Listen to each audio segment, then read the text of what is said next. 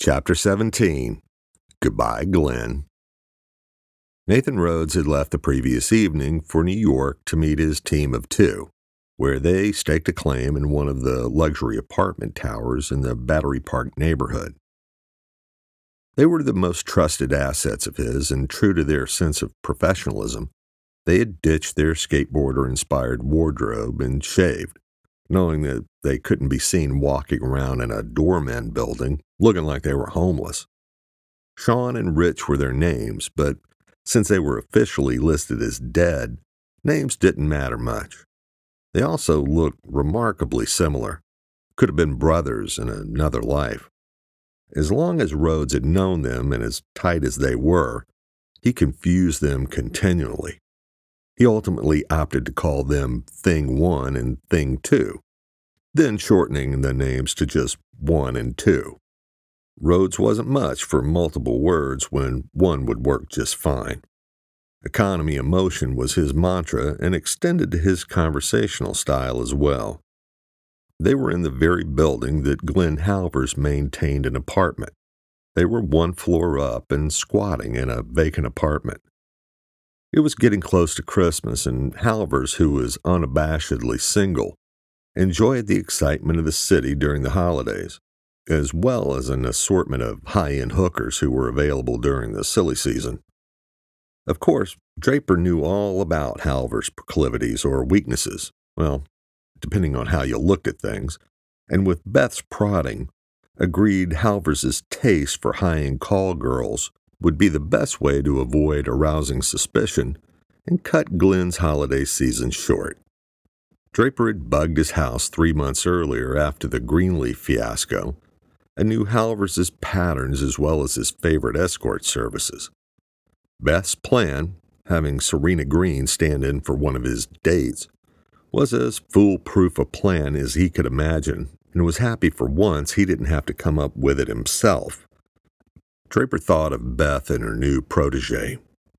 If there were training wheels for wet work, this would be it.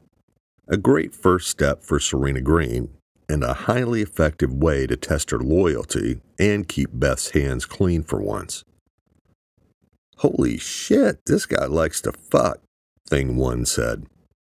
He's something all right, Rhodes replied, amazed the CEO of such a big company could be so stupid. He already knew what Beth's plan was. Sarina had left an encrypted message in the ladies' bathroom at the airport with most of the details. He had Thing 1 and Thing 2 entered Halvers's apartment in an attempt to plant listening devices. However, after a cursory sweep, they found it had already been bugged. With a little tweaking, they found the frequency and piggybacked on the devices in what was now a party line hearing everything Beth and Sarina were monitoring. It was shaping up to be the easiest surveillance gig they had had to date. So, she's just going to walk in there, inject his ass with potassium chloride, and walk away? Thing one asked. Yep, that's their plan, Rhodes replied. But we're not going to let that happen, are we? Thing two asked. No, we are not, Rhodes said matter of factly. Our Sarina Green will be injecting our horny subject with a substance, all right, just not potassium chloride. Ketamine. If it's strong enough for a horse, it should be strong enough for a stallion like our boy. Sarina Green stood in front of a mirror, examining the form fitting little black dress she had poured herself into. She hadn't seen herself in a dress in years, and she had to admit, Stairmaster worked. Her ass looked great. However, she looked at her makeup and cringed. This is too much, she said to Beth, pointing at her lipstick. That's the whole idea. You're supposed to look like a hooker. I'm not sending you out to audition for a church play, Beth replied. Sarina shrugged and plopped down on the hotel sofa, holding her breath so her seams wouldn't rip. So we just wait? How do we know he'll even make the call? Sarina asked. Don't worry, he'll make the call. He can't go the evening without calling an escort service at least twice a night.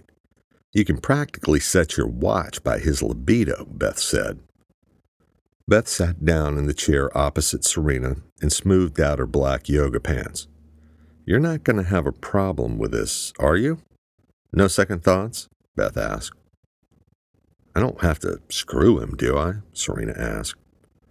Beth stroked Sarina's lustrous black hair, looking into her electric blue eyes capable of generating enough power to light up New York. No, you don't have to screw him. I mean, unless you want to, she said coyly. Oh, you're disgusting, Sarina said, then pushed her away playfully.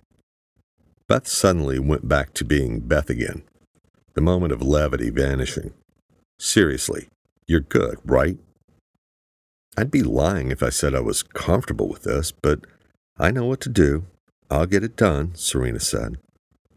Beth just nodded and stroked her hair again. Within ten minutes, they heard Halvers make the call. Beth quickly dialed the agency, masking her own caller ID with Halvers, letting them know that there had been a mistake and Mr. Halvers had changed his mind and didn't need company that evening.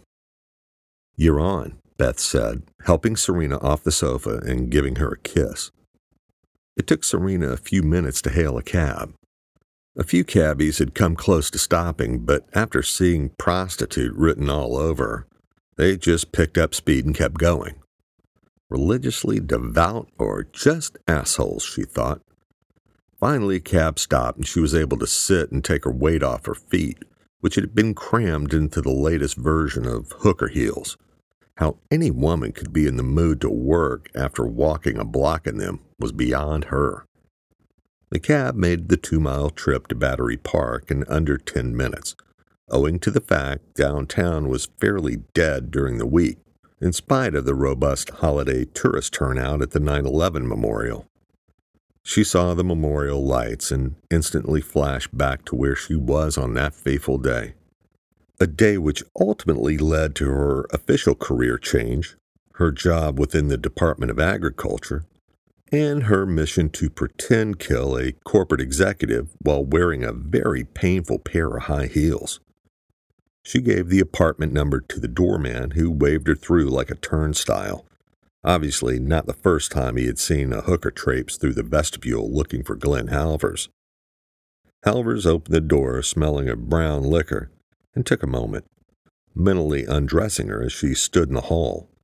Her blonde wig began to itch, and a trickle of sweat ran down the back of her neck. She smiled back at him, shrugging her shoulders as if to say, What the fuck already? Let me in. Halvers led her toward the living room, attempting to make small talk while he poured a glass of wine for her. She took a sip and sat uncomfortably waiting for an opportunity to pull the ketamine syringe out of her purse and put Glen Halvers into a nice deep sleep. He took a slow sip of scotch and made a grand gesture of putting it on a coaster, resting it on the coffee table. She had been so lulled by the gesture, she didn't see the back of his hand before his knuckles hit her cheek. Her head was driven into the back of the sofa. What the fuck? she screamed. He put his index finger to his lips, signaling for her to be quiet. Don't act surprised. You know what I like, or at least you should. Your agency keeps track of stuff like that, and I did place a specific order, he said, grinning. He unbuttoned his shirt, then stood up, making a big production out of unzipping his pants. Sarina sat speechless, face stinging and surprised at what a complete ass clown he was. He put his own finger in his mouth suggestively, but almost bit it off when she drove the pointed toe of her right shoe squarely into his crotch. She slid over quickly as he doubled over, falling face down into the sofa, grabbing his groin. She grabbed her purse and took out the syringe, injecting the horse tranquilizer in his ass, but not before delivering a vicious fist to the bridge of his nose. The crack of his cartilage snapping echoed off the walls. She picked up the phone slowly, surveying her work, then dialed 911. She conjured up a lump in her throat and did her best acting skills to convince the operator her date had just suffered a heart attack. She picked up her purse and gave him one last disdainful look, as she rubbed her cheek and walked out the door.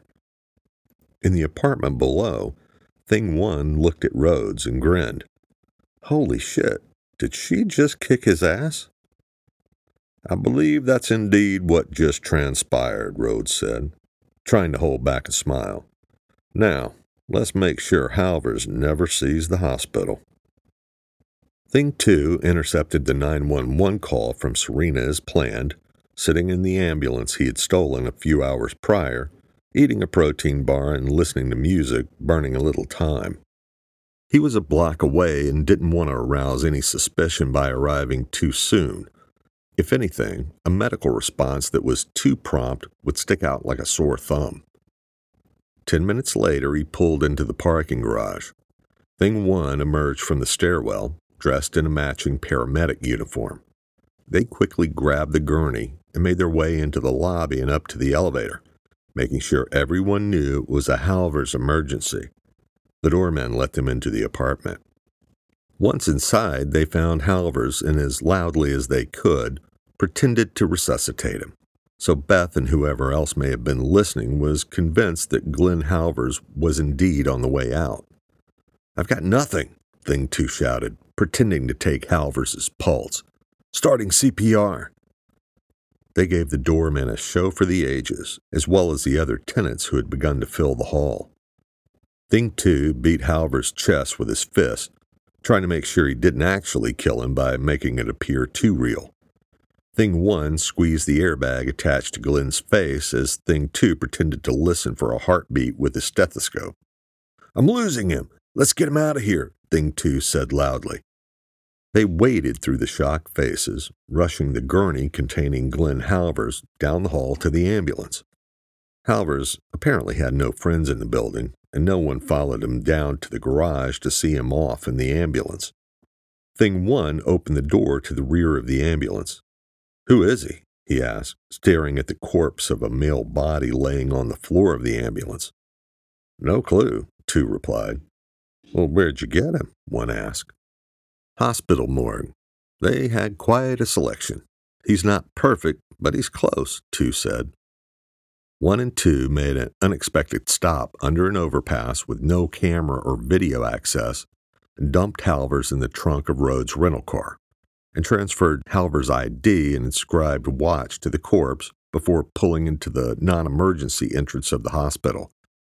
They let the duty nurse know that they had a body to drop off, who, with a nonchalant wave, sent them back to the morgue.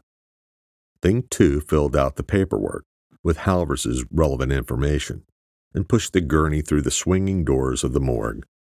The young attendant stopped picking at his face and pushed his glasses up from the tip of his nose when two walked in. He nodded in appreciation when receiving the envelope filled with cash, and then nodded approvingly at the weight of it. I believe they have this one scheduled for cremation. Sooner than later, two said, pointing to a packet of paperwork conveniently forged. Thank you, sir. I'll get on it, the kid replied.